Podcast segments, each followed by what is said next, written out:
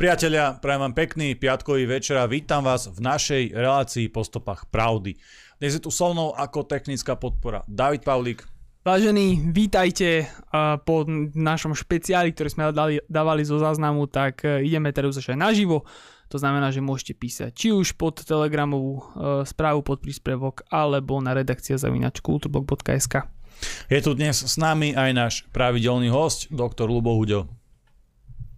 Dobrý večer. Okolo nás zúri liberálna progres tyrania, no nezúfajte a sledujte našu vašu reláciu po stopách pravdy. Dobre, hneď na úvod eh, Samozrejme gratulujeme uh, Chorvátom k postupu, to sme, to sme sledovali a práve, práve to, že sa hrálo s Brazíliou a až do predloženia do penalt z toho zrobilo veľkú drámu a preto sa to tak vyjecovalo, preto som bol veľmi šťastný, že postupili. David, samozrejme teraz ty budeš mať uh, sledovať uh, asi Holandsko, Argentína, nie? Asi si to tu zapnem niekde. Hej. Dobre, budeme úprimní. Je to rovinu, lepšie ako pozerať na teba, vieš, A na rovinu si to povieme, ok, veď ty nie si jediný, aj, v poslan- aj vieme, že aj poslanci v parlamente počas rokovania reálne si tam pozerajú futbalíky, takže... Takže nie je to až taký prúser. Nie ne? si, nie si úplne najhorší. A... a on sa dostal e, ten benčík na nejaké na nejaké stránky, nejaké Instagramy, Squatting Slav, alebo niečo také, nie? že niek- tak on je celosvetovo známy niekto, teraz. Niekto im to tam musel poslať, no. Takže niek- niekto to má na rováši, nejaký, nejaký asi predpokladám, že zlý uh, toxický extrémista. To bol ty, hej? To nemôžem takto verejne povedať, lebo ináka vykopne dvere, ale nie. Dobre, uh, Lubo, čo máš ty nové? Čo ťa zaujalo? Čo si videl? Čo si zažil? No, keď sme zagratulovali Chorvátom, tak e, vo futbale tak zagratulujeme, že ich prijali do šengenského priestoru, takže na hraniciach by už nemali byť kontroly. To je ďalšie pozitívum. Zdá sa, že Benčík okrem udávania sleduje pozorne futbal, čiže má aj iné záujmy. To, a radšej keby sa venoval tomu futbalu však keby si robil nejaké tabulky futbalové a o výsledky sa zaujímal, radšej keby sa tomu venoval. Ale e, v hlavnom meste sa nič nezmenilo, všetko je tak, ako má byť. Včera, predčerom, kedykoľvek, keď kráčate po Poštovej ulici, blížite sa k prezidentskému palácu. Po pravej strane je Pantarej, čiže veľká sieť knihkupectiev a vo výklade dúhová zástava. Tak to má byť. Samozrejme. Nikdy som tam nevidel palestínsku zástavu, kurdskú zástavu, akúkoľvek zástavu, ktorá sa týkala, dajme tomu, Libísku, alebo Sírsku, alebo Iracku, keď sú konflikty nejaké, nikde som tam nevidel rôzne iné zástavy, ale Duhova tam je, takže fajn. No a potom, keď sa približíte k prezidentskému palácu a vidíte na Hoďovo námestie, tak vedľa prezidentského paláca je Vysoká škola zdravotníctva a sociálnej práce Svetej Alžbety, a má tam svoje heslo pokoj a dobro a tam vysí zastava ukrajinská. Aj slovenská, aj ukrajinská.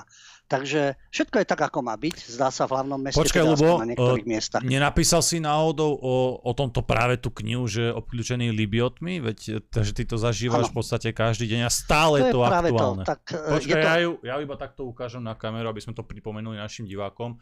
Tu je tá spomínaná kniha a myslím, že veľmi podobné zážitky v nej budú ešte detálnejšie opísané. Pripomínam www.obchod.kulturblog.sk Samozrejme máme ju v ponuke aj my. Lubo, prepáč, že som ti dal do toho takú komerčnú vsúku. Vrácam ti slovo, ideš na to.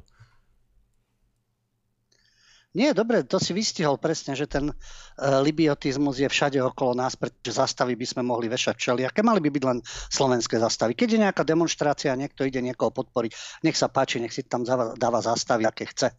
Ale takéto vplyvanie na čitateľov a jednak ešte s jedným teda obchodným reťazcom, teda pokiaľ ide o knihkupectva, s Martinusom tlačia jednostrannú propagandu. To sú tí libioti. Ako vidíte aj na vysokých školách, samozrejme myslím, že aj na Technickej univerzite uh, viala takisto ukrajinská zástava. Veď e, každého osobný postoj nech je, aký chce a ten konflikt by mal v prvom rade skončiť, ale takto demonstratívne dávať najavo, že my sme na strane toho dobra. To dobro je v úvodzovkách. Ale keď si už hovoril o tých Libiotoch, tak samozrejme, že máme takých snáživých Libiotov. Ktorí, chcú byť, ktorí to... veľmi chcú byť v našej rubrike, asi preto to robia.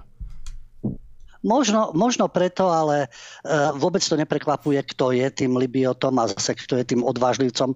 Bol teraz Mikuláš tento týždeň, takže jedna zaujímavá udalosť, ku ktorej došlo v Poprade a v súvislosti s Mikulášom. A týka sa to samozrejme uh, slova. Lebo slova sú veľmi dôležité. Uh, keď sa niekto e, orientuje na Bibliu a pozná to biblické, na počiatku bolo slovo a všetko povstalo skrze neho. No, e, zaujímavé je, že neoliberáli a libioti sú väčšinou ateisti. Oni sú veľmi tolerantní ku Koránu a Talmudu. To je, to je, to je nedotknutelné. Ale pokiaľ ide o inú vieru, tak veľmi radi si kopnú. Ale oni takisto vychádzajú zo slova a majú rôzne zázračné slovíčka. Oni ateisti ako keby sa biblicky motivovali, vedia, že na začiatku je slovo a tým slovom manipulujete, spracovávate ľudí tak, aby v podstate nevnímali realitu, ale to, ako to chcete vy v tých slovách vyjadriť. Takže jedno také zázračné slovíčko je, lebo v súvislosti s Mikulášom ako by ste nahradili e, asi štyri slova. Agresia, bezohľadnosť, snaha o dominanciu. No stačí jedno slovičko temperament. To je pre neoliberálov také univerzálne slovičko. To sú tie marginalizované skupiny. Oni sú také temperamentnejšie.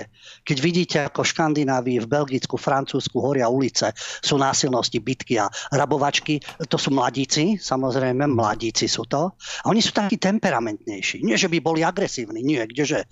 Alebo nejakí bezohľadní, alebo že by sa snažili dominovať v tých uliciach.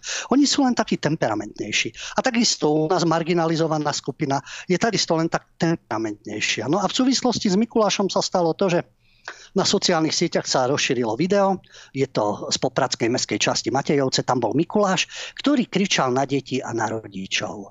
Ale prečo? To bol e, bývalý poslanec mesta, popradský ochotník a urobili mu reklamu v rámci média Korzár Spiš. Korzár v rámci SME, samozrejme, ďační to Libioti, ktorí teda šíria tú správnu propagandu. Čo sa im nepáčilo? Rudolf Kubus, to je ten bývalý poslanec a z divadla Ozvena, putoval po popradských mestských častiach ako, ako Mikuláš. E, on, to je zase odvážlivec, pretože dostal sa do takej situácie, že deti boli, e, dá sa povedať svojím spôsobom, e, sa neadekvátne správali určité deti. On spôdy a kričal, že tí, ktorí sú v prvom rade, nedostanú od Mikuláša absolútne nič. Lebo že Mikuláš nosí darčeky a dáva sladkosti tým, ktorí sú dobrí. To je prirodzené, preto to deti tak vnímajú, či boli dobré alebo nie. Vieme, že do tej čižmičky sa dávajú sladkosti. Kto bol zlý, dostane zemiačik alebo cibulu alebo cesnak. To len tak jeden kúsok a zvyšok potom sladkosti, aby, aby to dieťa vnímalo aj to dobré, aj to zlé No ale on, tento Mikuláš a tento ochotnícky herec hovoril o tom, že tí, ktorí tam vrieskajú a nevedia sa správať, tak tí nedostanú nič. Ešte tam udieral palicou a e, kričal jedno slovičko, či ten, čo po romsky znamená ticho. No a ani to nezabralo, takže kričal ďalej, že nič nedostanú a ako Mikuláš, keď sa budú správať ako normálne deti a kto vás vychoval, dokonca rodičov, vyzval, kde sú rodičia, že toto robia vaše deti. Ukážte sa a použil termín cigáni, kde ste a ako to, že môžu vaše deti tak vystrájať. No sú temperamentnejšie. Čo tie ostatné deti, ktoré sa slušne správali? Prečo by to mali znášať? Tú dominanciu, agresivitu, tú bezohľadnosť a rodičia samozrejme, že nič. No už sa tým bude zaoberať aj policia, sa týmto videom bude zaoberať. Korzár Spiš si spustili svoju úlohu, jasne, menovali, video sa šíri a tak ďalej. Obvodné oddelenie policajného zboru v Poprade nemá čo iné na robotu, len samozrejme, no dostali e, podnet a musia predmetné oznámenie preverovať. Takže Benčíkovo Benčíkovo funguje, samozrejme udavači hneď nabehnú. No a e, čo sa týka tých udalostí, tak okamžite sa za, e, zaangažovala ďalšia libiotka, samozrejme liberálna užitočná idiotka, výkonná riaditeľka strediska e, pre ľudské práva to je Slovenské národné stredisko pre ľudské práva. Silvia Porubenová, má tam to prehlasované E, ako pekne to znie, no ale to je vďačný, vďačná liberálna idiotka, ktorá sa okamžite angažuje a hneď teda spustila, že e, nejde o to, ako sa správali počas podujatia, ale že prečo hovoril, či sú normálne a akí sú ich rodičia. Použil slovo cigáni, a tak ďalej. Takže bol obťažujúci a znevýhodňujúci, no tie frázy samozrejme, ale stačila by elementárna vec, tak ako to platí pre všetkých, že rodičia dbajú na výchovu detí a vychovajú tak, aby neobťažovali ostatných. Deti sú síce rôzne, ale keďže to boli tieto deti temperamentnejšie, na čo rodičia kašlu, samozrejme. A Mikuláš ich upozorili, tak zlý je Mikuláš. A šíri sa video a Libioti sa k tomu pridávajú a Korzár spíš v rámci SME a Silvia Porubenova si splnili svoju úlohu, takže toto bude policia riešiť. No, Uvidíme, čo z tých detí vyrastie a čo bude ešte policia všetko možné riešiť. Lubo, my Ale... s Davidom sme dochádzali do Popradu na strednú školu z Kežmarku, to znamená, že po ceste vlakom, ktorým sme tam dochádzali niekoľko rokov, sme mali uh, tri osady, Huncovce, Veľká Lomnica a práve tieto Matejovce, čiže my máme veľmi živé eh, skúsenosti a spomienky práve na takýchto asociálov. Samozrejme, že nie všetci sú asociáli, ale žiaľ, žiaľ áno, sú nám títo temperamentní. Temperamentní, nie asociáli temperamentní. Títo temperamenty tam boli a vieme, ako sa správajú a to, čo ukázal ten Mikuláš, tú svoju obrovskú trpezlivosť a tie komunikačné schopnosti. Klobúk dole pred tým Mikulášom v Poprade, ja mu veľmi držím palce a myslím, že to zvládol špičko perfektne, aby som sa zachoval úplne inak. Samozrejme, aj preto som e, extrémista a uh, tí policajti, ktorí prijali ten podnet, lebo policia nemusí prijať každý podnet, ja keď dám trestné oznámenie, že David sa na mňa poslal, e, pozrel škaredo, policia to nemôže takúto blbosť pri, prijať, to isté platí aj v tomto prípade, že podľa mňa tí policajti zrobili obrovskú nepričetnú chybu. Ja ne, neviem, prečo prijali takýto retardovaný podnet a odporúčam im asi nejakú terapiu syn, syntetickým testosterónom alebo niečím, lebo podľa, podľa môjho názoru to bude asi uh, pramení z nejakého zdravotného problému to, že prijali práve takúto blbosť, že to riešia, proste, že sa zaoberajú takýmito nezmyslami, keď máme na Slovensku a aj v tej lokalite danej uh, viac tých problémov a relevantnejších Nemôžeš problémov. sa čudovať, lebo áno, nemôžeš sa čudovať, lebo keď spustí niečo SME alebo denník N, to, ako, to sú tlačové orgány súčasného politbíra tieňového. Však, no a keď sa ešte tam zamieša Porubenova, ktorá je tiež na každej tribúne, pokiaľ ide o pseudoliberálne hodnoty, tak Slovenské národné stredisko pre ľudské práva. Ľudské práva majú platiť pre všetkých, nielen pre marginalizované skupiny a takisto povinnosti majú platiť pre všetkých. No a títo, keď sa angažujú, tak vieš, policia je už pomaly obvinená z rasizmu. Ale to, čo som hovoril, tými, tie slova, ktoré sa používajú, a v tomto prípade teda ten, tí temperamentnejší. A potom je ten výklad reality. Vy niečo vidíte, ale liberálkovia a progresívci vám to úplne ináč vysvetlia. To je to za, napríklad také zahmievanie toho multikulty prínosu v uliciach západných miest, ako sú no-go zóny, kriminalita, teror, útoky na vianočné trhy. A vy to vidíte reálne. Pozrite sa, toto sa deje, deje sa to často, deje sa to pravidelne, položite si otázku prečo.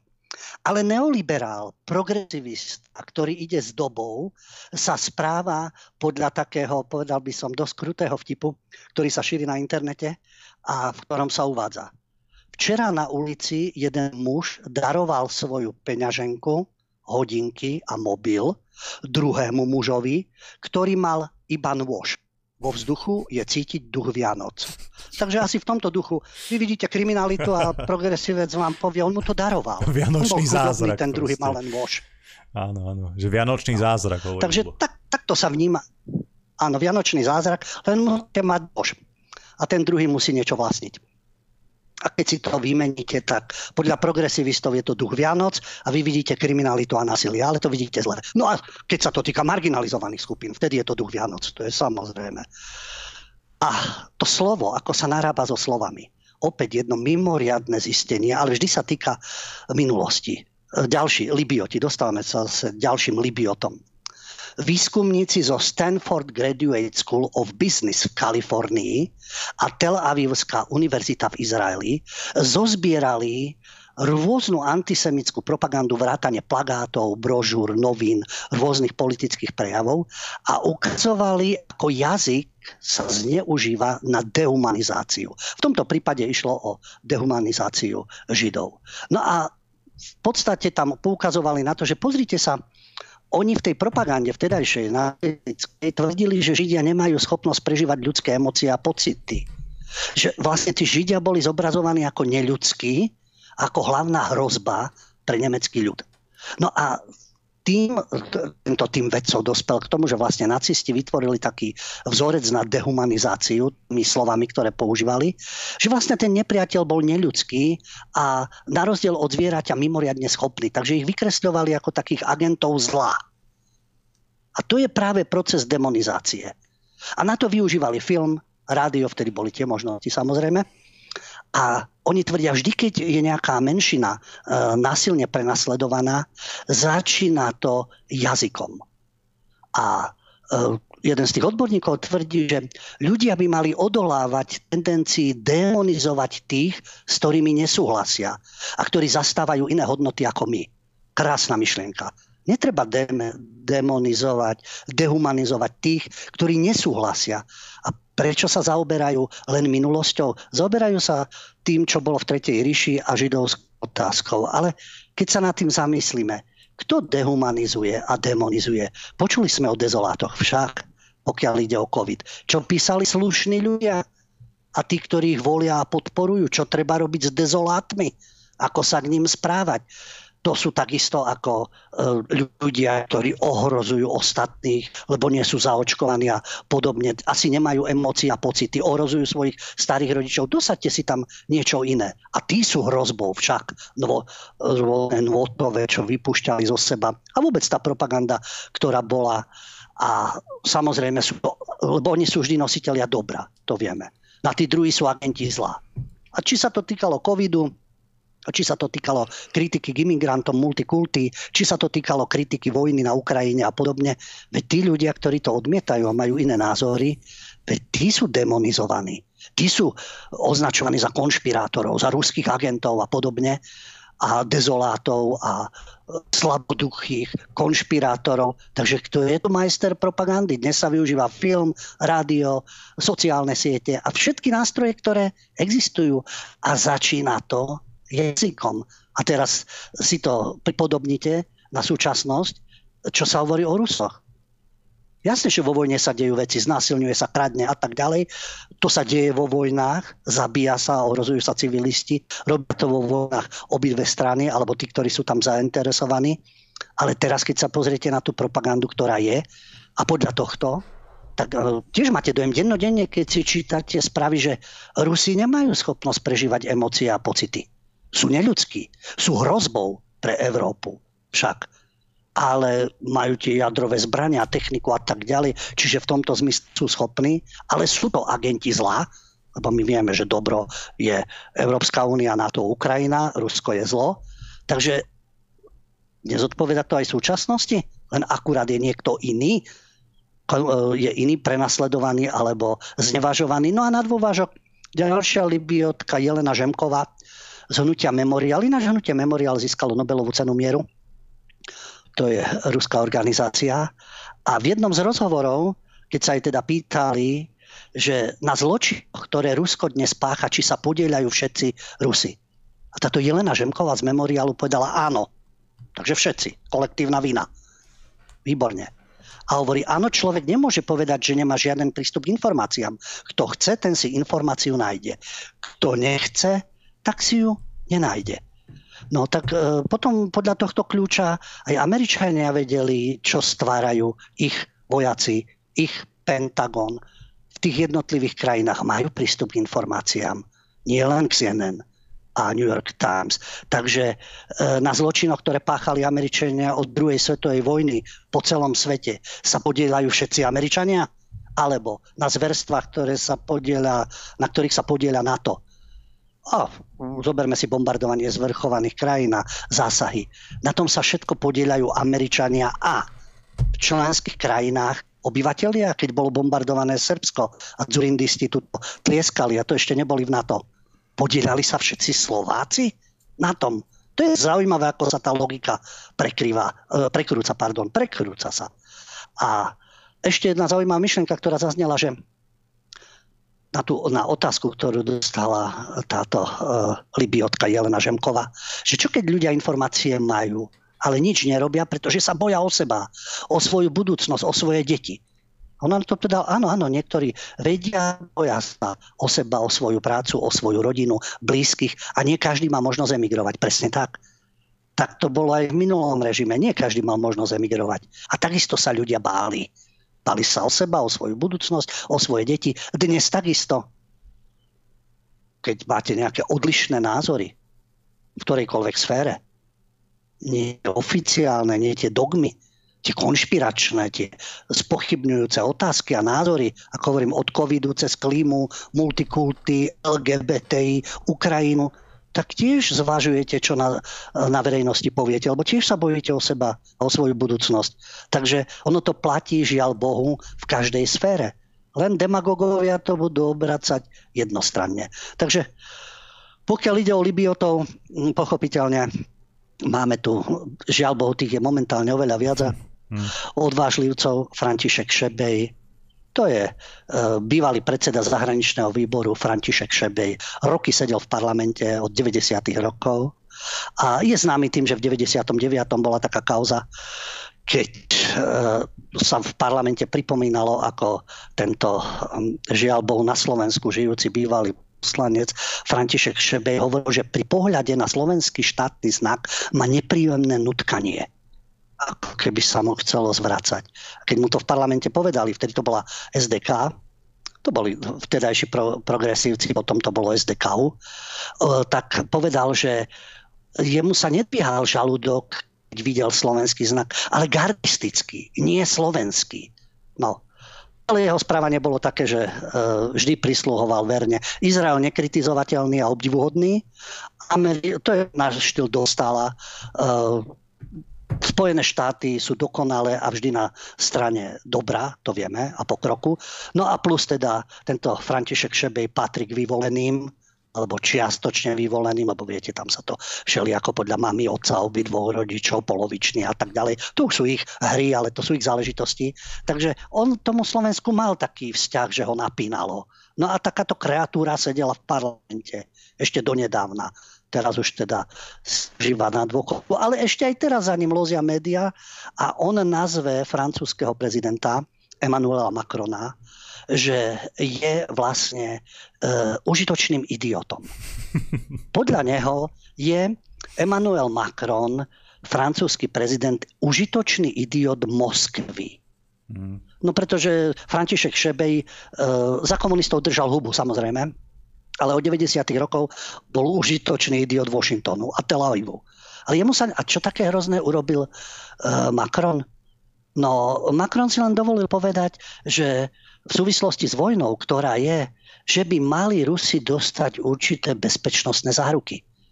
A keď budú mať bezpečnostné záruky, tak je veľká pravdepodobnosť, ale to sa sľubovalo od 90. rokov, kedy sa klame, takí jak Šebej sa na tých klamstvách tvárili, že sa nepodielajú, ale podielali, lebo stupňovali ten tlak až do toho členstva to a obklúčovanie Ruska. A Emmanuel Macron, nech je aký chce, tak e, navštívil samozrejme e, Moskvu a rozprávali sa e, s Putinom a hovoril o tom, že dobre, je to, je to jadrová veľmoc a podobne, potrebuje určité bezpečnostné záruky. Pardon, to boli telefonáty telefonáty, nie že by navštívil, ale telefonáty s Putinom. To sa Šebejovi nepáči, že to sú nezmyselné telefonáty, ale treba komunikovať. To je, hádam, dôležité. A že hodiny telefonoval s Putinom, no tak snaží sa to nejako riešiť už nech aký chce na domácej scéne, nehodnotíme ho na domácej scéne, ale podľa Šebeja je to užitočný idiot. Moskvy samozrejme a jediné riešenie je, že Putin sa dostane pred trestný tribunál. No, František Šebej by mal pred trestný tribunál posielať Bušovcov podobne za ich vojny napríklad a ďalších amerických pohlavárov a predstaviteľov za všetky vojny a zverstva, ktoré páchali po celom svete v mene svojich geopolitických cieľov, z ktorých bol František Šebej vždy nadšený a tam ho nenapínalo pri tom, čo sa stváralo vo svete. Takže toto je ďalší libiot a respektíve užitočný idiot Washingtonu, tak na rozdiel od Macrona. No a potom tu máme ďalší výkvet a to je minister obrany Jaroslav Nať, Rastislav Káčer, čiže minister zahraničných vecí a minister hospodárstva Karol Hirman, všetci traja boli pekne v Kieve. Zapozovali so Zelenským, minister obrany Nať dostal ocenenie rády Jaroslava Múdreho, čo je paradox Nať a rád Múdreho. No, e, samozrejme, že hovoril o tom, e, ako o Ukrajincoch, že ich stretávali na ulici a oni im ďakovali, že pomáhame bratskému národu tak už máme ďalší bratský národ, lebo bratský národ sme boli s Čechmi, Moravanmi a Slezanmi. To mali byť bratské národy. Rozišli sme sa, ale vychádzame slušne ako bratia, ako najlepší bratia. Lepšie ako keď sme žili pod jednou strechou. Keď sa puberťáci bijú v izbe, potom keď dospejú a sa odsťahujú a pokiaľ sú medzi nimi normálne vzťahy, tak tá rodina sa navštevuje spoločne a pomáha si a tak ďalej. Čiže Máme naozaj takéto, by som povedal, nadštandardné bratské vzťahy. A teraz už máme bratský národ e, ešte aj v Ukrajine, podľa Nadia. No v prvom rade by sme sa nemali zabíjať medzi sebou a nemali by sa ani Rusi a Ukrajinci zabíjať. A to, že Naď a e, Káčer a Hirman pozujú so Zelenským a považujú ho za skromného, pokorného človeka a podobne, no tak to je názorná ukážka propagandy. Takže Macron chce riešiť veci, že nejak to ukončíme, nech majú jedni aj druhý záruky a títo pozery, ktorí tam vlastne podporujú sankcie, podporujú zbrania, sú presvedčení, že sú na strane dobra, tak páchajú to, čo páchajú. No, ehm, ďalším takýmto, keď ideme do zahraničia, fínska premiérka. Ehm, fínska premiérka Sana Marinová, Fíni nie sú totiž v NATO, ale prišla s nápadom že vlastne Európa momentálne nie je dostatočne silná a bez Spojených štátov by sme boli v problémoch. No ďalšia. Bez Spojených štátov by sme možno ani tu nemali problémy. Pretože oni rozohrávajú svoje. Keby Európa mala svoju politiku a nevťahovala do konfliktov a nepodriadovala sa rôznym záujmom, tak by sa dalo aj predchádzať vojnám a dodržiavať určité dohody, napríklad Minské dohody, a dalo by sa aj diskutovať. Ale podľa fínskej premiérky, no je to 37-ročná fínska premiérka, ja viem, vek nemusí byť určujúci, ale v tomto prípade e, si dovolila povedať, že Európa budovala stratégiu voči Rusku, prehlbovala s ním ekonomické väzby, nakupovala od neho energie a mysleli sme si, že to zabráni vojne. E, a takto sa zamyslela preto potrebujeme Spojené štáty a podobne, lebo s Ruskom sa nemá čo e, podľa nej tak ako to presadzovali Francúzi, Nemci, Taliani, grécky predstavitelia, ekonomické vzťahy z Moskvy. Dobré ekonomické vzťahy by predchádzali konfliktom. A že sa nezabránilo vojne, no tak e, fínska premiérka má síce 37, ale môže si doštudovať veci, čo sa dialo od 90. rokov a prečo to dospelo do takého štádia, ako dospelo. Či nebola rozumnejšia spolupráca v rámci, v rámci Európy a či bolo rozumnejšie predchádzať konfliktom, rokovať a budovať silnú Európu. Ale nie v záujme niekoho za Atlantikom alebo za kanálom La Manche a rôznych týchto anglosion plánov a podobne. Ale vychádzať aj tu si navzájom v ústrety a snažiť sa koordinovať, to je jedno, či zo západu, z východu.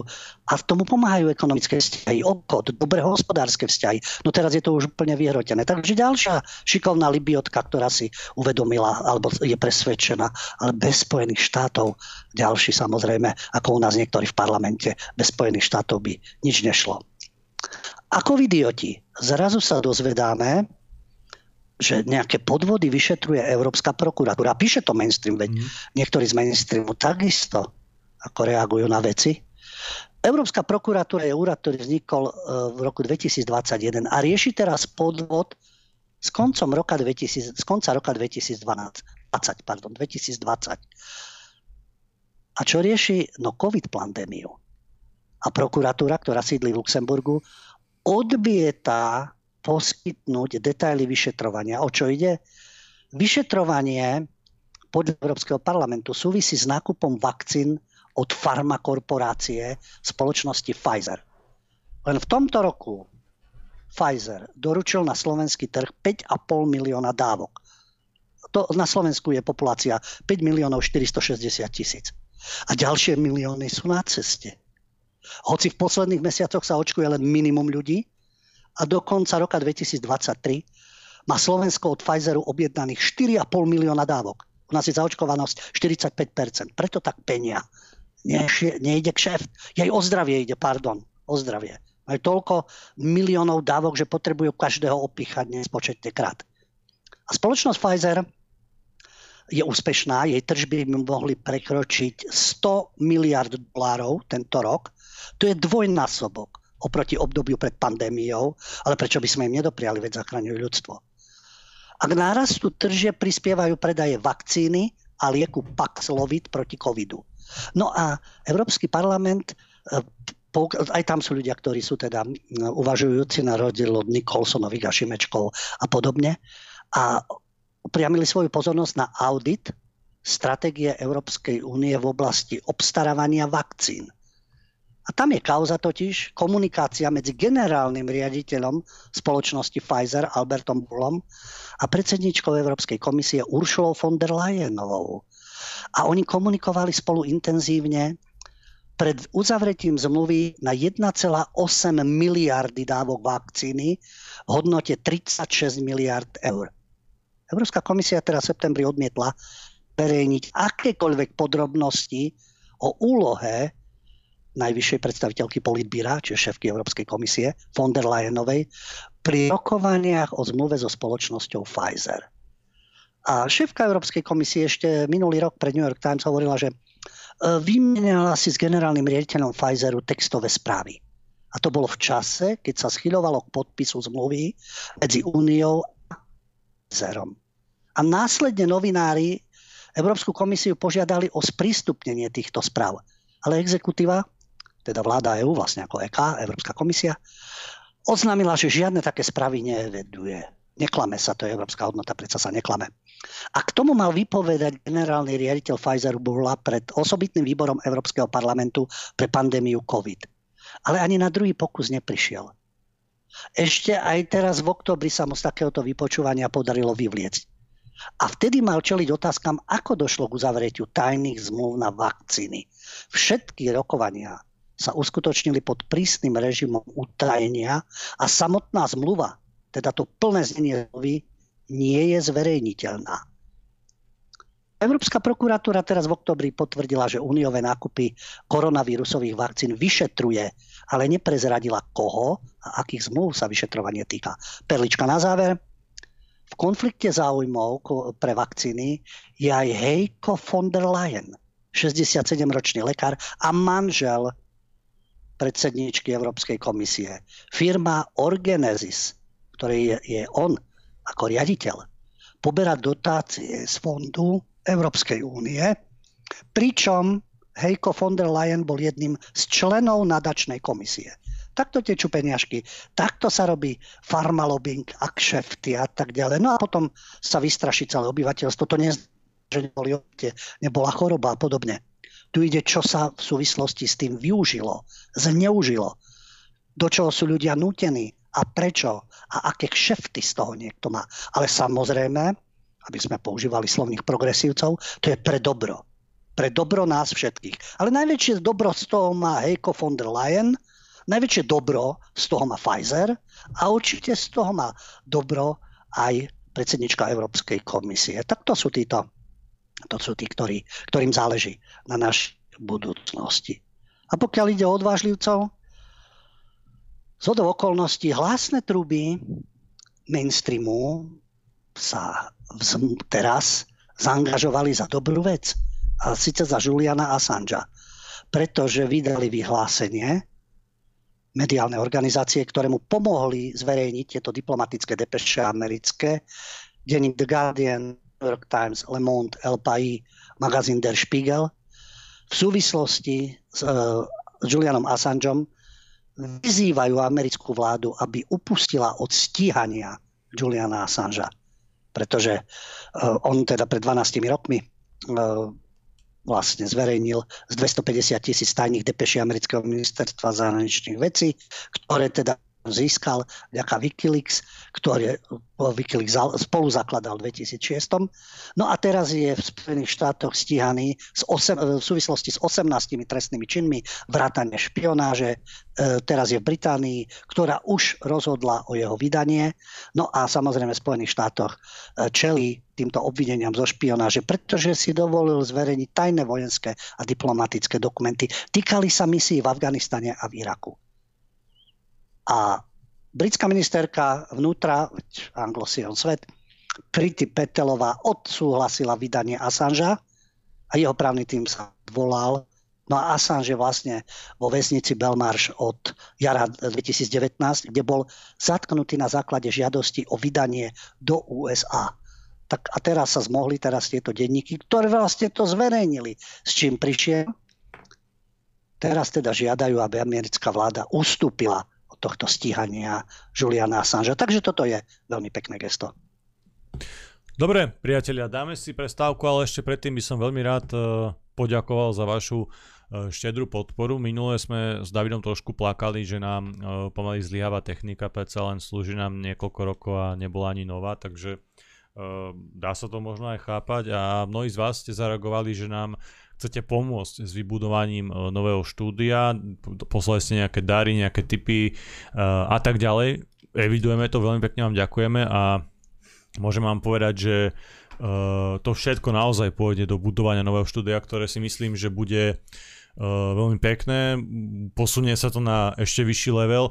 Nečakajte samozrejme, že to bude do konca roka, to sa takto krátko nedá robiť. Každý, kto sa trošku orientuje v tomto smere, čo má možno skúsenosti s takouto technikou, so štúdiovými vecami a tak ďalej, vie, že to trvá, kým sa nájdú všetky tie vhodné veci, ktoré by tam pasovali, kým sa nájde vhodný priestor, kým sa ten priestor prispôsobí na takú činnosť, a kým sa to celé zladí a tak ďalej. Zvlášť keď sme v Kešmarku, ktoré síce je veľmi pekné slobodné kráľovské mesto, ale až tak veľa tých ponúk na prenajom tu nie, čiže my musíme zaňať aj trošku iné, väčšie priestory a tak ďalej, ale naozaj rok 2023 bude aj rok uh, nového nadúpaného štúdia Kultúrblogu. Dúfam, že na jar už bude spojaznené.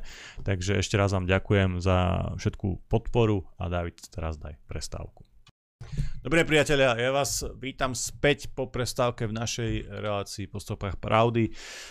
Na úvod tejto druhej časti musím povedať, že zajtra, teda v sobotu, politicky nekorektne nebude. Zajtra večer nevysielame. Možno by bolo David rozumné, keby si tú reláciu, ktorú si vysielal dnes o 7 dal zajtra o 8, nejak to naplánoval, ale už sa to nedá vrátiť. Už to nevrátime späť. Takže, ale to iba teraz ma napadlo. Zajtra máme strategickú poradu, takže uh, pracovne sme, sme mimo. Uh, je dobré ten kolektív budovať a otužovať a preto teda nebudeme vysielať. Snáď sa nebudete hnevať, o to viac si užívajte dnešné postupách pravdy, o to viac potom v tej druhej časti, teda v tej poslednej časti volajte, píšte na Telegram a tak ďalej. Dobre, Lubo, ja ti vrácam slovo, poďme na tú hlavnú tému. Našou hlavnou témou je dnes prevrat v Nemecku a doba pozdrasová, lebo to spolu aj súvisí. Takže sme dozvedeli, že v Nemecku sa pripravoval prevrat. Razia v 11 nemeckých spolkových krajinách zatkli 25 ľudí, ďalších 25 podozrivých zobrali, 3000 policajtov, 130 miest preverovali a tak sme sa dozvedeli, že v Nemecku bol pripravovaný prevrat. Uh, obdivuhodná skupina, 50 ľudí, sa chystalo zmeniť pomery v 80 miliónovom národe. No, e, pochopiteľne, že uh, bolo tam zo pár príslušníkov nemeckých špeciálnych jednotiek, jedného klia, ale že e, bývalého príslušníka, ktorý s ďalšími členmi plánoval ozbrojený útok na spolkový snem. Na tej organizácie bol šľachtic, 71-ročný Heinrich XIII, princ Royce, a zároveň tam patrila aj poslanky na spolkového snemu za AFD, alternatívu pre Nemecko, sudkynia Birgit Malsaková Winkemanová. Takže takáto silná organizácia na ktorú nabehne 3000 policajtov, zatkne 50 ľudí, princ 70-ročný, sudkyňa takisto v určitom veku, jeden bývalý príslušník špeciálnych jednotiek a to malo teda spôsobiť rozvrat v štáte. No, samozrejme, že to, čo sa tam objavuje, AFD, alternatíva pre Nemecko, jediná poriadna opozičná strana, treba kreditovať však, odstaviť, lebo nebodaj sa podielala na prípravách na zvrhnutie demokratického systému v Nemecku.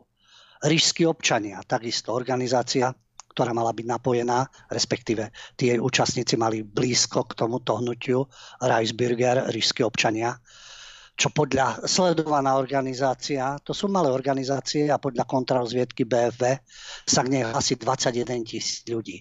Obstar, teda starší pán, sudkynia nejaký vycvičený vojak a Reisbürger, ale nie všetci samozrejme, mm. lebo zatkli len nejakých 50 ľudí. Tí mali urobiť prevrat v Nemecku a 80 miliónový národ dostať pod svoju kontrolu. Samozrejme, že mali napojenie na Rusko. Ako ináč.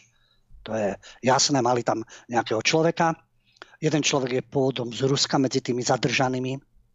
27 je podozrivých samozrejme 24 zadržaných, že táto veľmi silná skupina a e, to, to, to, tie tisíce policajtov, ktoré tam nabehli, lebo oni plánovali dokonca násilný vpad do sídla parlamentu. Útok, ako bol na kongres, veď ako dopadol, tak dopadol. Chceli vybudovať novú armádu. Mali teda takú, uh, ústredným orgánom bola nejaká rada, kde boli mm, rezorty rôzne od spravodlivosti cez zahraničné veci po zdravotníctvo. Pravidelne sa schádzali, chceli prevziať moc v Nemecku a vytvoriť vlastné vládne štruktúry. Zatýkalo sa aj v Taliansku, zatýkalo sa v Rakúsku, ešte sa plánuje zatýkať ďalej. Nejaká ruská občianka Vitalia B. udržiavala kontakty s Ruskom. Samozrejme, že Rusi tvrdia, že je to nezmysel a to popreli, ale my vieme, že samo, tom idú Rusi, veď ako inak. Veď keď to píše mainstream, tak áno. No, e, toto teda, to je oficiálna verzia. Toto hrozilo Nemecku. Našťastie tomu zabránili a celú tú skupinu teda dostali pod kontrolu. A pri všetkom boli média od prvej chvíle. Takáto silná skupina, ktorá pripravuje prevrat, média sa dozvedia dopredu, denník Bild a podobne, pomenujú presne kto kde a protiteroristická akcia, ktorá zachránila demokraciu v Nemecku. No a teraz aj pozrime na zdroje, ktoré píšu inak o tejto udalosti. Toto píšu všetky médiá hlavného prúdu. Slovenské, české, nemecké, všade to je, Nemecko ohrozené teda v tomto zmysle. No, eh, je aj nejaká iná verzia alebo iný pohľad, pretože aj v tých médiách hlavného prúdu uviedli, že tá skupina zatiaľ nemá názov, nestihli sa pomenovať zrejme, bola vytvorená na základe konšpiračných teórií, a jej členovia sú presvedčení, že Nemecku vládne tzv. hlboký štát Deep State. To je úplný nezmysel, ani v Amerike nie je Deep State, ani v Nemecku nie je Deep State. A skryté mocenské štruktúry tie neexistujú. A tie skryté mocenské štruktúry fungujú nezávisle na politickom vedení štátu a sledujú vlastné ciele. A my vieme predsa e, na základe kritického myslenia, že Deep State je vymysel, žiadne mocenské štruktúry neexistujú, ktoré sú v pozadí ktoré majú prostriedky, veľkú finančnú moc, kontakty a podob, podobne. A je im jedno, kto je po, v politickom vedení štátu, lebo sú to ich figurky zľava, správa, alebo majú taký vplyv, aký majú a čo si len môžu dovoliť. A jasné, že sledujú vlastné ciele. No ale to sú všetko nezmysly. Táto organizácia, neorganizácia, nepomenovaná s obstarožným princom, chcela teda ohroziť Nemecko a nastúliť monarchiu. A teraz trošku iný pohľad. To všetko teraz odohráva vlastne po brutálnej vražde Willerkirchbergu, ktorý spáchal nelegálny žiadateľ o azyl z Eritreji a dopichal tam dve dievčatá, ale to je vedľajší problém, nejaká nelegálna masová migrácia. Tuto sú odporcovia vlády, ktorí pripravovali rozvrat, ktorí pripravovali štátny prevrat. No, e, podľa alternatívnych médií, alebo ja by som to nazval reálne uvažujúcich ľudí v Nemecku, existovala E, četová skupina na Telegrame, v ktorej sa ľudia mohli predháňať vo fantáziách o prevrate, ale nikto to nebral vážne. S výnimkou Federálnej generálnej prokuratúry, ktorá hľada zámienku na zatýkanie politických oponentov. A ešte viac absurdné je to, že sudkynia, teda z AFD, pripravuje štátny prevrat a chce vtrhnúť do Bundestagu. Ešte pred rokom tam mala povolený vstup s poslaneckým preukazom. Asi by tam počistov možno nejako prepašovala. Ale Zmena v Nemecku je možná len bez organizovaného násilia. To si myslia tie zdroje, ktoré nepodliehajú tejto hysterii. Pretože nebolo by prekvapujúce, keby sa do nového komplexu týchto konaní už zapo- teda to vyšetrovanie, ktoré je, čo sa dialo a tak ďalej, že tam budú aj rôzni vyšetrovatelia a dôstojníci z tajnej služby. Pretože systém len čaká na príležitosť, ako využiť určité výroky na kriminalizáciu a provokovať aj samotní agenti, vládni agenti, ktorí sú v tých organizáciách, provokujú k aktivite od tých debat, ktoré sú na Telegrame alebo nejakých príprav, aby mali teda zámienku, že pozrite, čomu sme zabránili. Podľa informácií denníka Bild mala táto teroristická skupina kľúčových členov to je ten Heinrich 13. Royce, ktorý má 71 rokov, a berlínska sudkynia. No a e, vlastne tak, ako to píšu, dávam do kontrastu, Frankfurter Allgemeine Zeitung, vlastná truba mainstreamu. A v komentári novinár Jasper von Altenbockum von píše, že nemeckým bezpečnostným orgánom sa podarilo zasadiť významný úder a to bol Spolkový úrad na ochranu ústavy, Spolkové štátne zastupiteľstvo, kriminálny úrad a treba im poblahoželať k tomuto úspechu. No tak máme vymenovaných všetkých záchrancov demokracie, ale Dôležitejšie je, a tuto e, je to podstatné, že nakoľko boli rížskí občania naviazaní na konkrétne osoby v policii a v armáde, na alternatívu pre Nemecko, zamienka pre čistky, samozrejme.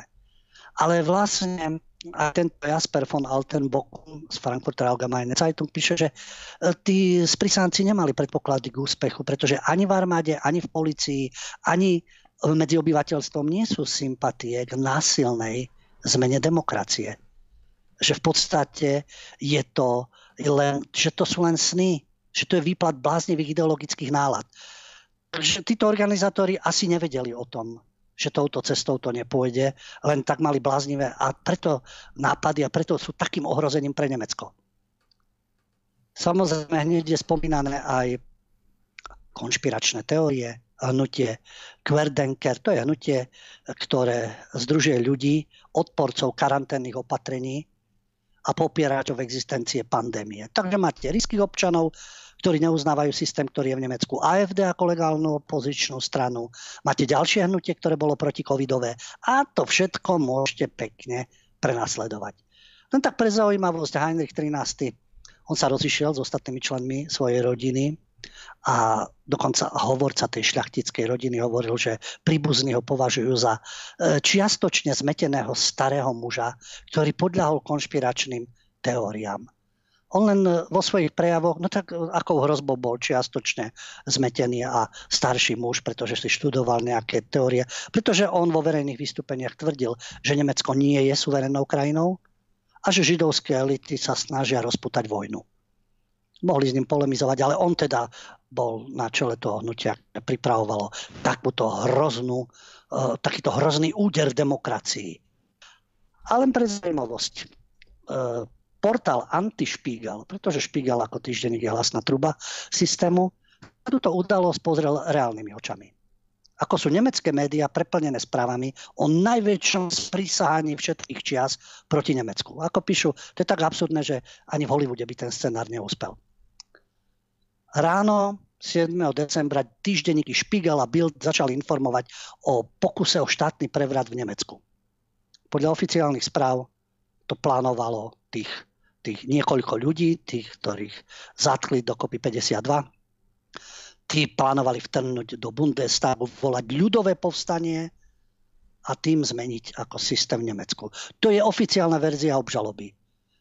Ako Antišpigel píše, existujú dve možnosti. Po prvé, že je to nezmysel a po druhé, je to pravda a v tom prípade osnovatelia, teda tí organizátori prevratu asi nie sú veľmi duševne vyspelí, mm. takže nejakú hrozbu asi nemôžu predstavovať. A dôvod je zrejmy.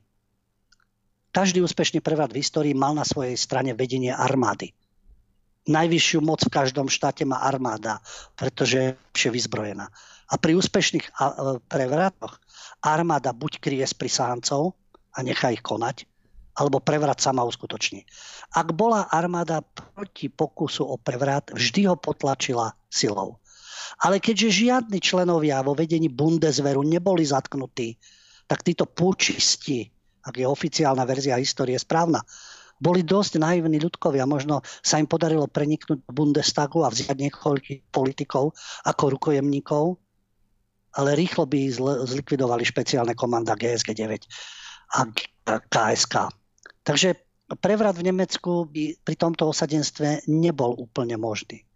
A keď počúvate oficiálne oznámenia, tak máte pocit, že títo ľudia boli mimoriadne nebezpeční. Spiegel, Bild a ďalšie médiá boli od začiatku na scéne.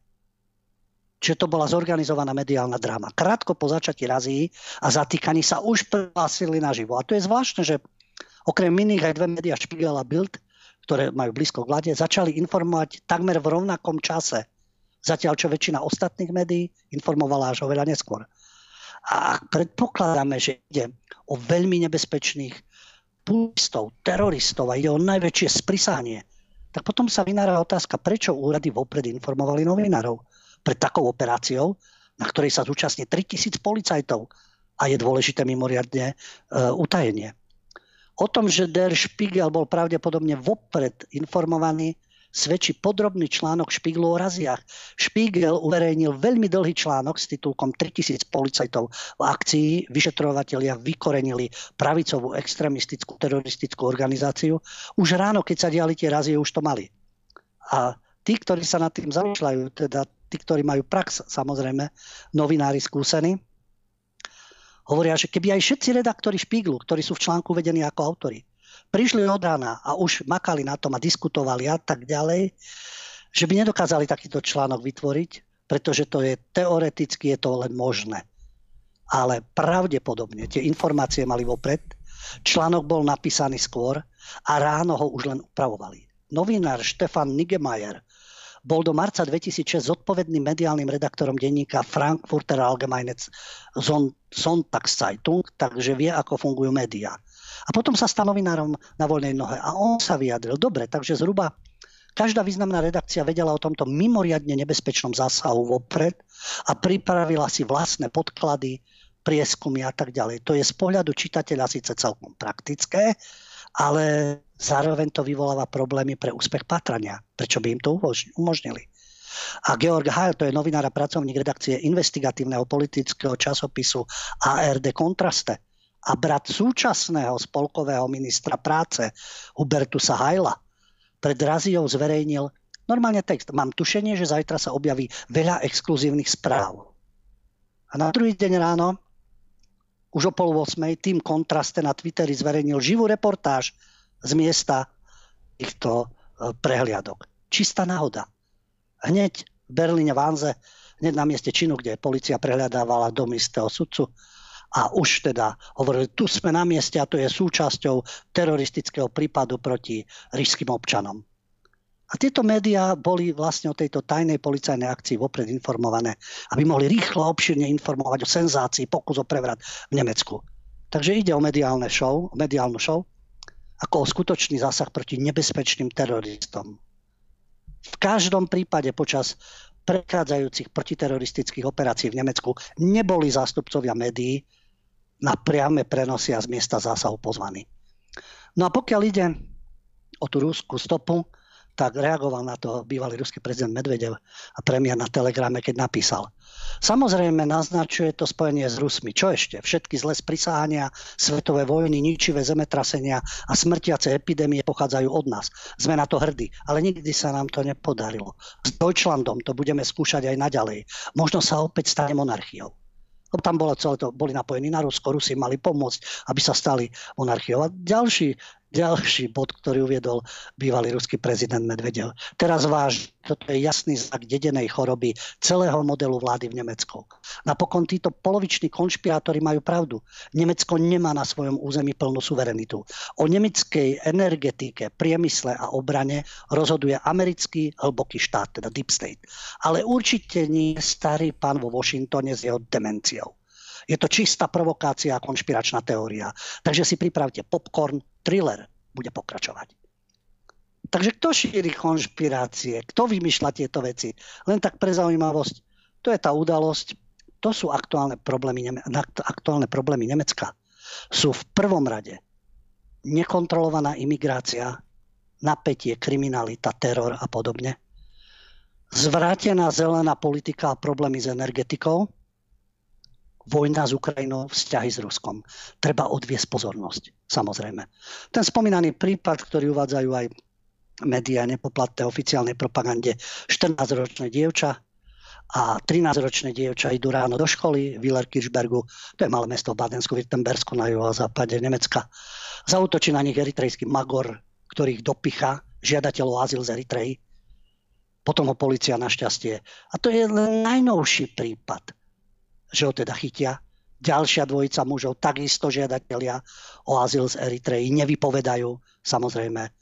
doteraz nemal záznamy v súvislosti s násilnými činmi, no tak doteraz ho asi nechytili. Vraj to nemá byť ani politická, ani náboženská motivácia. Zase to hrali na duševnú poruchu, hoci už vyšla informácia, že eh, o duševnej, duševnej poruche nič nenasvedčuje. Ďalšia záležitosť. Minule sme to spomínali. Aká je najväčšia extremistická skupina v Nemecku?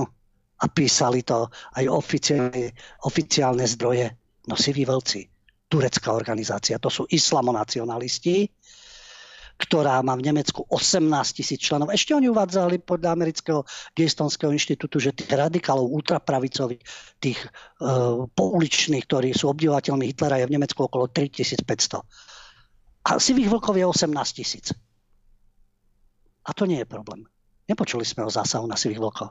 To je turecká organizácia, minule som to spomínal, nenávidia kresťanov, grékov, Kurdov, Židov, no všetko za radom jednoducho. Načenci Osmanskej ríše, islamonacionalisti, vydali pre, e, preklad Hitlera v turečtine a podobne. A nevidíte zasa a proti imigrantom z času na čas niečo, všetci majú duševné poruchy. A tí terorizujú Nemecko a vlastne presadujú tú svoju dominanciu. No ale to súvisí s tým, že od toho treba odviesť pozornosť. Pochopiteľne. Nejakým iným nebezpečenstvom starým šľachticom, sudkyňou, jedným vycvičeným vojakom, nejakou organizáciou, ktorá má určité svoje predstavy, nemá vplyv na armádu, nemá podporu väčšiny obyvateľstva, ale samozrejme ohrozuje celé Nemecko, o ktorom rozhoduje niekto iný ako nemecká vláda. No ale to je vďaka tomu, že sme v určitej dobe, ktoré, a to, to sú aktuálne veci, ktoré treba riešiť. Bola doba kamenná, samozrejme, doba bronzová, doba železná, a teraz sa dozvedáme, že sme v postdrasovej dobe. Začalo to v Amerike. Začalo to v Amerike v 60. rokoch. Lyndon Johnson, prezident v 64. prišiel s projektom Veľká spoločnosť, kde pomocou rôznych sociálnych programov chceli vyriešiť rasovú segregáciu. Myšlienka pekná, samozrejme. Potom prišiel Kennedy, pardon, Kennedy v 61., ktorý vydal prezidentský dekret o afirmatívnej akcii. Čiže aby mali menšiny lepší prístup k vzdelaniu a zamestnaniu. Tiež pekná myšlienka, kým sa to nezačalo uplatňovať na úkor niekoho iného. No postupom času v Spojených štátoch vznikol tzv. systém pozitívnej diskriminácie, ktorý uľahčoval menšinám, najmä afroameričanom, prístup k vzdelaniu a zamestnaniu. Opäť, ak boli tieto problémy, riešili ich, ale nie, že potom boli protekčne zvýhodňovaní na každom kroku. A začal sa zmať od, proti politike pozitívnej diskriminácie, pretože to bolo sociálne inžinierstvo, ktoré viedlo k politickej korektnosti. Dnes si to naplno užívame. A ten program afirmatívnej akcie vlastne, aj jeho kritici hovoria o tom, že už je zbytočný. Veď černovská komunita má strednú triedu, politikov na najvyšších miestach. Už nepotrebuje špeciálnu ochranu. Ale videli sme, čo stvárali BLM v uliciach. Tu boli rôzne súdne spory v Spojených štátoch proti diskriminácii na ruby, čiže e, bránili sa príslušníci bielej väčšiny, ešte zatiaľ väčšiny, pretože nezískali miesto, lebo prednosť dostal zástupca menšiny a v Obamovom zvolení, keď prišiel Obama, lebo tento proces, vidíte, to netrvá zo dňa na deň, to sú dlhodobo pripravované veci. A valí sa to z Ameriky a začne sa to uplatňovať samozrejme v lokajských krajinách. Obamové zvolenie, to mal byť začiatok éry postrasovej Ameriky. Samozrejme, že túto postrasovú Ameriku vytvárali v prvom rade médiá, televízne stanice Hollywood a podobne, detské programy Disney Channel a povinné zastúpenie menšín a e, podľa tohto postupujú. No a Amerika vlastne je v tomto zmysle vyzdvihovaná, že tam je tá éra multikulturalizmu a v tej Európe tam sa to ešte segreguje, že tie národné väčšiny v jednotlivých krajinách sú uh, militantné v retorike, lebo prax je iná, tie menšiny terorizujú väčšinu naopak. Takže majú len militantnú retoriku voči menšinám a snažia sa, aby tí, ktorí prichádzajú alebo tvoria menšiny, sa majú prispôsobiť väčšine. No ale e, v tomto duchu pozdrasovej spoločnosti to nie je. A celý tento proces od 60. rokoch sa spomínal teda už v roku 2012 nástup Obamu a podobne. A v 2015 už konštatoval napríklad Roman Joch ako český publicista, že ani s Obamom neprišla v USA doba postrasová. Tí, ktorí očakávali, že vlastne bude čarnovský prezident a posunie tú pozdrasovú spoločnosť, pretože rasa a etnikum ovplyvňujú politiku, jej vnímanie, politickú orientáciu voličov a podobne. Dospelo to len do toho štádia, že intelektuálna ľavica na univerzitách ovládla akademickú pôdu, tak ako u nás už progresívci, a nastúpila vlna korektnosti. Prvá bola 91-92 a ustúpila, lebo nikto sa toho nechytal, bolo to násmiech. Potom prišiel druhý dých. Nastáva doba pozdrasova. A tento princíp sa uplatňuje, pokiaľ niektorý člen menšiny sa cíti dotknutý nejakým výrokom, tak ten, kto to povedal, sa musí okamžite ospravedlniť. Nie, že má možnosť obhajovať svoj názor, alebo čo k tomu viedlo, to si len priťa, priťaží, ale automaticky je vinný a je le, prípustné je len ospravedlňovanie sa. No a najmä je to samozrejme názory bielých mužov, pretože oni si užívajú privilégia a snažia sa ich udržať.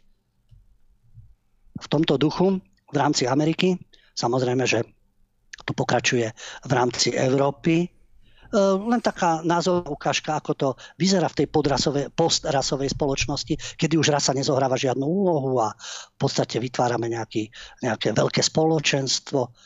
To, čo bolo aj na začiatku spomínané, a to sa netýka len futbalu, to sa týka iných príležitostí. Aj teraz, keď Maročania vlastne postupili v rámci, v rámci majstrovstiev sveta a vyhrali teda nad e, Španielmi, tak nastalo to, že začali oslavovať vo francúzskom Lille, v belgickom Bruseli, v holandskom Amsterdame tak, že zapaľovali vianočnú výzdobu, no čo, čo treba zapaliť, akú inú, ak nie vianočnú, nie? Bitky s policajtmi, rabovanie supermarketov, rozbijanie výkladov, vianočné stromčeky hore, horeli, s viatočnú výzdobu miest likvidovali. To bola prvá vlna násilia, keď vyradili Belgicko. A teraz bolo druhé kolo násilia. Takže ako sa stotožňujú s tou krajinou, ktorej žijú oni? Oni sú Maročania. Darmo žijú vo Francúzsku, darmo žijú v Belgicku, darmo žijú v Holandsku považujú sa za Maročanov, Arabov a Vianočná výzdoba im nič ne, nehovorí. Aj to, by bolo, eh, aj to by bolo ako dobre materiálne škody, ale aj rabovanie k tomu patrí. To je temperament, zrejme. No. Takisto Španielsku tam to nenabralo také, také rozmery, ale v Londýne na Oxford Street, Piccadilly Circus, všade tam vo veľkom oslavovali, lebo to vnímajú ako svoju identitu. A keď sme teda pri tej Británii, práve teraz Británii. Minule sme spomínali, a týka sa to ďalej Európy, len aktuálne je to, že boli konečne teraz zverejnené dáta o etnickej príslušnosti z britského sčítania ľudu. Ešte zvolenejšieho. Tie údaje platia pre Anglicko a Wales, nie pre celé Spojené kráľovstvo a boli zverejnené, e, venovali im pozornosť Británii e, a bolo to označené za sumrak bielých Britov. V čom to spočíva? Pokiaľ ide o Anglicko a Wales, Belosi v 2011 86%, v 2021 už len 81%. Bieli Briti v 2001 87, 2011 80%, 2021 74%. Pozdrasová spoločnosť znamená, že v prvom rade presadzuje niekto iný sa dominantne a biele národy sú postupne demograficky likvidované. A tam potom nastupuje tá dominancia. Nie bratské splynutie do nejakej jednej obdivuhodnej kultúry. Práve preto sa v Británii e, sa na sociálnych sieťach predovšetkým rozbehla debata o tom demografickom sumraku bielých Britov. A Nigel Farage, ktorý sa vyjadril teda, že podľa štatistik sa stali belosi menšinou v Londýne, Birminghame, Manchestri. A na to reagoval Said Javid, konzer- síce konzervatívny politik pakistanského pôvodu, ktorý na to povedal no a to je e, otázka triumfalizmu, dominantie. Takže on vychádza, Javid vychádza z myšlienky, že vlastne Británia to už je postrasový národ a že vlastne prekonala tie predpotopné idei etnickej skupiny, alebo ľudí, ktorí sú vyslovene spätí s tou svojou krajinou, lebo on je z Pakistanu. Darmo, že Británia je to Pakistanec, ktorý povie no a, lebo už dosahujú tú dominanciu. Takže to no a vlastne naznačuje aj, ako sa stala Británia pozdrasovou z vlastnej vôle nejakým nejakým procesom, áno, procesom akejsi modernity. Pretože tie elity, tie organizujú túto pozdrasovú Britániu, prijímajú zákony proti akýmsi nenávistným prejavom a vlastne nikdy k celospoločenskej debate v tomto zmysle nedošlo. A tá masová imigrácia na britské ostrovy a tak ďalej, to toleruje tzv. moc.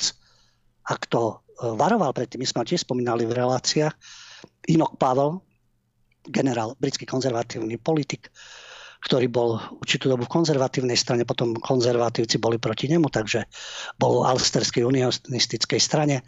A v 68. mal v Birminghame svoj známy príhovor a varoval publikum pred pokračujúcou imigráciou z krajín Commonwealthu, britského spoločenstva národov do Británie. A novinári nazvali ten jeho prejav rieky krvi. A tento človek samozrejme bol politicky odpísaný, lebo moc tí, ktorí majú skutočnú moc a ten establishment odmietal tieto pozície, túto, túto jeho kritiku. A vlastne on im bol takým trňom v pete, ako sa hovorí. On, ktorý v podstate poukazoval na to, že zrádzajú krajinu, zrádzajú národ. Tento čestný zásadový muž musel byť zničený. Pretože ukazoval, že pozrite sa, tu je určitý program tu je určitý program a teraz to vidíme, rôzne gengy, teroristické útoky, ubodány v Londýne, no-go zóny, vysťahovanie sa belochov a podobne. Takže tí, ktorí to kriticky vnímajú, poukazujú na to, že táto Nová Británia, táto pozdrasová doba, údajne, to je len veľká lož, na ktorej majú spočívať základy tzv. moderných štátov. To je zrada a lož na národoch, ktoré žijú v týchto európskych krajinách. A to sa v praxi potom prejavuje, ale to, čo som hovoril na začiatku, ako liberáli povedia, že ten, čo všetko odovzdal tomu, čo mal iba nôž, samozrejme, tak to je nejaký duch pozitívny a to sa prejavuje v tých útokoch, v tých násilnostiach, v tých teroristických útokoch, v tých oslavách a tak ďalej. Takže tá pozdrasová spoločnosť, to je len sociálne inžinierstvo, len uskutočňovaná s určitými cieľmi a ten, kto ju kritizuje, je automaticky kriminalizovaný, prenasledovaný a o tom je aj pokus o tzv. štátny prevrat nebezpečnými teroristami, pretože treba odviesť pozornosť od toho, kto skutočne vládne v Nemecku a aká budúcnosť Nemecko čaká. A nie len Nemecko. Hovoríme o Európe, hovoríme o Británii, o procese, ktorý sa odohráva v Spojených štátoch a preto treba odvádzať pozornosť. Dobre, priatelia, prejdeme na otázky. Ja začnem samozrejme telegramom. David už určite má nejaké maily. Určite si ich dopredu načítal. No, alebo je zodpovedný. Bohužiaľ. Dobre, idem na telegram. Dobrý večer, pán Huďo. Čo viete, čo viete o nadácii Friedricha Neumana? Údajne sa podielala včera na štátnom prevrate v Peru, kde zatkli prezidenta Castilla. Táto nadácia už vraj má v hľadačíku aj Orbána, u nás Fica, Urika, Mazureka a Kotlebu hlavne kvôli ich postojom k úprchlikom. Kúpila som viac vytlačkov vašej knihy a dostanú ich moji priatelia pod stromček. Pozdravujem vás, robíte v Kultúrblogu veľmi cennú prácu a dodávate mnohým nádej, že nás neumlčia. Ďakujem za záujem aj za vaše postoje, ale žiaľ Bohu o tejto nadácii neviem. Ani som nesledoval tú situáciu v Peru. To, že je záujem, veď tuto vidíte názorný príklad, odstaviť akúkoľvek opozičnú stranu, ktorá nie je v rámci systému, aj keď môže mať určité kritické výhrady. Je to všetko v rámci systému. A toto sú zásadné, zásadné veci, ktoré sa majú riešiť v Európe. A to sú to, čo som hovoril, tie imigračné otázky, otázka konfliktov, otázka energii, spolupráce, hospodárskej.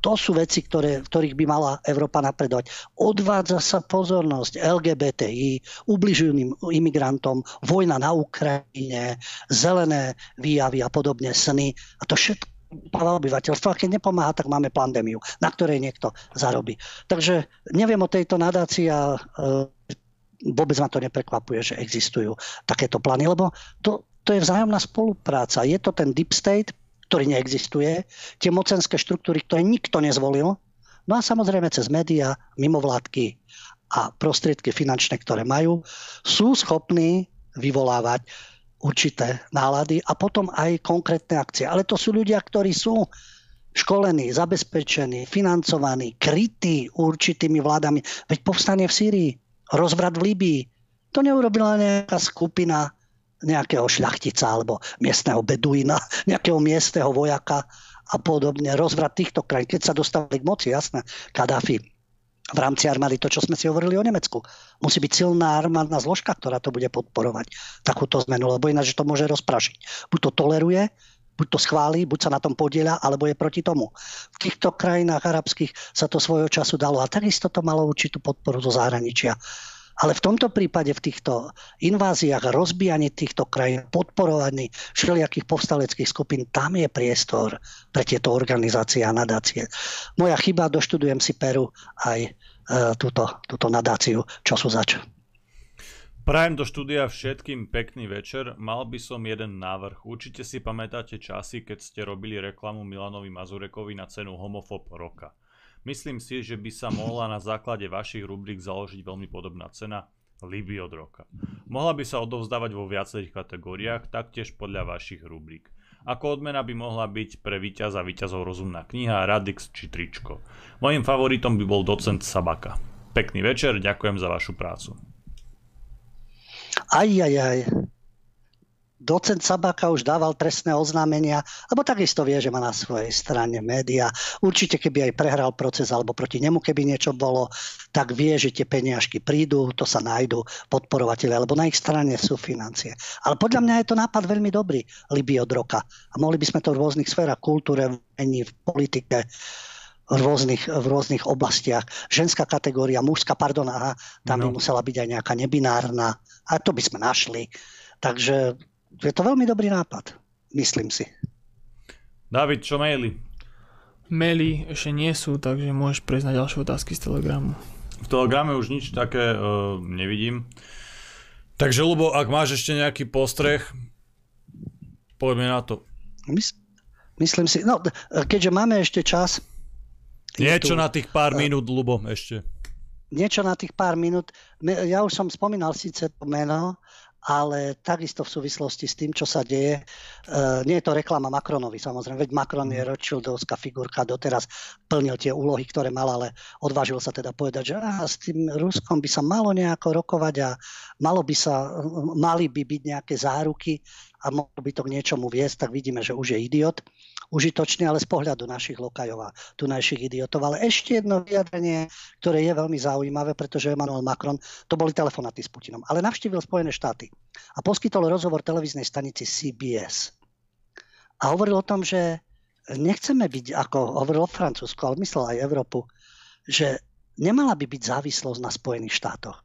Že za vojnu neplatí Európa a Spojené štáty rovnakú cenu pričom hovorí, že tie rokovania, ktoré boli s Putinom, on teda hovorí, že myslel si, že tie rokovania s Putinom, že dá sa vojne nejako zabrániť a preto s ním diskutuje pravidelne. Ale že je to dôležité teda takto komunikovať. Ale zároveň hovorí o tom, že rozhodovanie je na Ukrajincoch. Riešenie má byť nájdené cez rokovania. Nie je vojenské riešenie ako jediné možné. To povedal v Spojených štátoch a v rozhovore a hovorí, že medzi Spojenými štátmi a Európou sú rozdiely, pretože Európa dováža plyn a ropu, zatiaľ čo Spojené štáty vyvážajú. A americký a európsky priemysel, nehovoriac o domácnostiach, neplatí za tieto položky rovnaké ceny. To potom ovplyvňuje sílu a konkurencieschopnosť. A ešte aj moderátor americký dodal, že áno, že európske občania platia 6 krát toľko ako Američania. Na čo Macron teda reagoval, že Európa a Američania bojujú za rovnaké princípy, ale cena nie je na oboch stranách Atlantiku rovnaká. Takže ešte aj ich človek dá najavo, že kto na tom všetkom zarába, kto na to z toho všetkého ťaží. Transatlantický spojenec. Tak prečo by mal záujem o ukončenie vojny, o nejaké rokovania? Znovu tým, ktorým nás monitorujú, e, nemusia zdieľať tieto názory. Nemusia samozrejme. Nemusia s tým súhlasiť. To nie je o tom, že Eh, stále to opakujem, ale treba to opakovať, pretože žiaľ Bohu ľudia rovnako reagujú. To nie je tom ospravedlňovať každý krok Ruska. To nie je o tom, že Putin je dokonalý politik a že v Rusku sú fantastické pomery, ktoré treba napodobňovať vo, eh, v celom svete. Nie. Toto je otázka toho, že ak vám skutočne ide o Európu, nie zbierať ceny ako nať, nie dostávať chvály od európskych komisárov, kde manželiček robí svoje kšefty a manželka zase má tú správnu pozíciu. Už predtým mala korupčné problémy v Nemecku a tvariť sa, že no a čo aj tak je to vždy lepšie ako, ako niečo iné. Takže keď ide skutočne o Európu, tak treba pracovať v záujme Európy. Nie v záujme určitých skupín, nie transatlantických väzieb, ale naozaj pre Európy, aby tu neboli konflikty, aby tu bola spolupráca, aby tá Európa naozaj riešila problémy, ktoré sú aktuálne, a nie manipulovala obyvateľstvom, naháňala niekomu zisku, uzurpovala sa moc určitá skupina ľudí, samozrejme, ktorá potom manipuluje prostredníctvom týchto nadnárodných inštitúcií s celým kontinentom. No a za peniaze, kariéru a užitočný idiotizmus nájde kolaborantov v každej krajine. Niektorí sú predajní, niektorí sú skorumpovaní, niektorí sú kariéristi, vedia, že aha, keď budem v bruselských štruktúrach a v nejakom think tanku, to bude život, pochopiteľne. A niektorí sú naozaj naivní, užitoční idioti, ktorí sú presvedčení, že sú na strane slušnosti a pravdy a na strane slobody a nejaký hodnot a podobne. A to, ten proces treba demaskovať. A práve preto sú dôležité informácie, aby sa ľudia k ním dostávali a nemali len jediný zdroj informácií, ktorým je mainstream. A samozrejme to, čo aj Jano vždy na záver hovorí, to nemusíte otrocky veriť ani alternatíve, ani mainstreamu. Ale snažte sa pátrať po informáciách, hľadať viaceré zdroje a nielen to, čo povie Naď na tlačovke, Káčer o Ukrajine a podobne, čo vysí, kde si nejaká zástava a je nejaké heslo pokoj a dobro. Nemôže byť pokoj a dobro v krajine, ktorej vládnu oligarchovia, je maximálna korupcia, je túžba po etnických čistkách, je túžba po zbraniach a po ďalšom zabíjaní a po nejakom konečnom víťazstve. A to platí či pre Ukrajinu, pre Rusko, pre ktorúkoľvek krajinu. Takže to je ten prístup tých ľudí aj v tých univerzitách a v médiách, že sú tomu fanaticky oddaní, veria tomu naozaj, alebo je to preto, lebo také sú dnes trendy. Ale trendy sú vždy nejaké, ale základ je mať zdravý rozum, informácie a vnímať fakty. Lubo správne povedal, že úplným základom sú informácie. Ak chcete mať informácie, ak chcete mať ten neobmedzený prístup informáciám, tak určite si nás vyhľadajte na Telegrame. Facebook nás odstranil úplne, YouTube nás uh, prakticky celý čas obmedzuje, takže s YouTube nejak nerátame, ale určite, určite prejdite na Telegram, nájdete si Telegram, skúste ho nainštalovať, David mohol urobiť nejaký veľmi užitočný návod, ako sa dostať na Telegram, ako sa tam nájsť kultúrblog a Uh, tak to podceňuješ našich fanúšikov, že to nevedia nie, spraviť? Nie, tak ja, ja tiež nemám smartfón dlho, však vieš, že ja som bol veľký fanúšik tlačidlových mobilov a aj tým, že chcem robiť nejaké memečka a tak ďalej, potrebujem jednoducho k práci smartfón, bohužiaľ ja som sa na tom naučil robiť. Veľa ľudí e, to možno pohrdá, robia to napríklad cez počítač, že aj ten Telegram, čiže bolo by dobre dať nejaký návod, nech tam všetci sme na tom Telegrame. Nehovorím, že to je najlepšia aplikácia, ale e, tam obmedzovaní naozaj nie sme. Uvidíme, možno to spravíme. Dobre, čiže náš čas sme už dnes naplnili. Ja vám veľmi pekne ďakujem za vašu pozornosť a za vašu podporu. Dnes sú so mnou bol David Pavlik. Majte sa krásne. A náš pravidelný host, doktor Lubo Huďo. Ďakujem chlapci za spoluprácu, vám všetkým za pozornosť. Pondelok sa nepočujeme v kultúre a v umení, pretože dostal som pozvanie do neliberálnej kaviarne na určitú diskusiu. Bude tam profesor Drulák, organizuje to pán Michalko, bude sa to týkať európskych volieb, ktoré boli v Taliansku, Francúzsku, potom amerických volieb a situácií na Ukrajine. Keďže je to vo večerných hodinách, tak mm-hmm. relácia nie je možná. Takže spolu sa vidíme, počujeme až potom v piatok po stopách pravdy. Príjemný víkend, dovidenia, do počutia. Priatelia, Klasika, cvičte, športujte, posúvajte sa ďalej, vzdelávajte sa, študujte, overujte si informácie, overujte si mainstream, alternatívu a takisto aj nás. Prajem vám dobrú noc.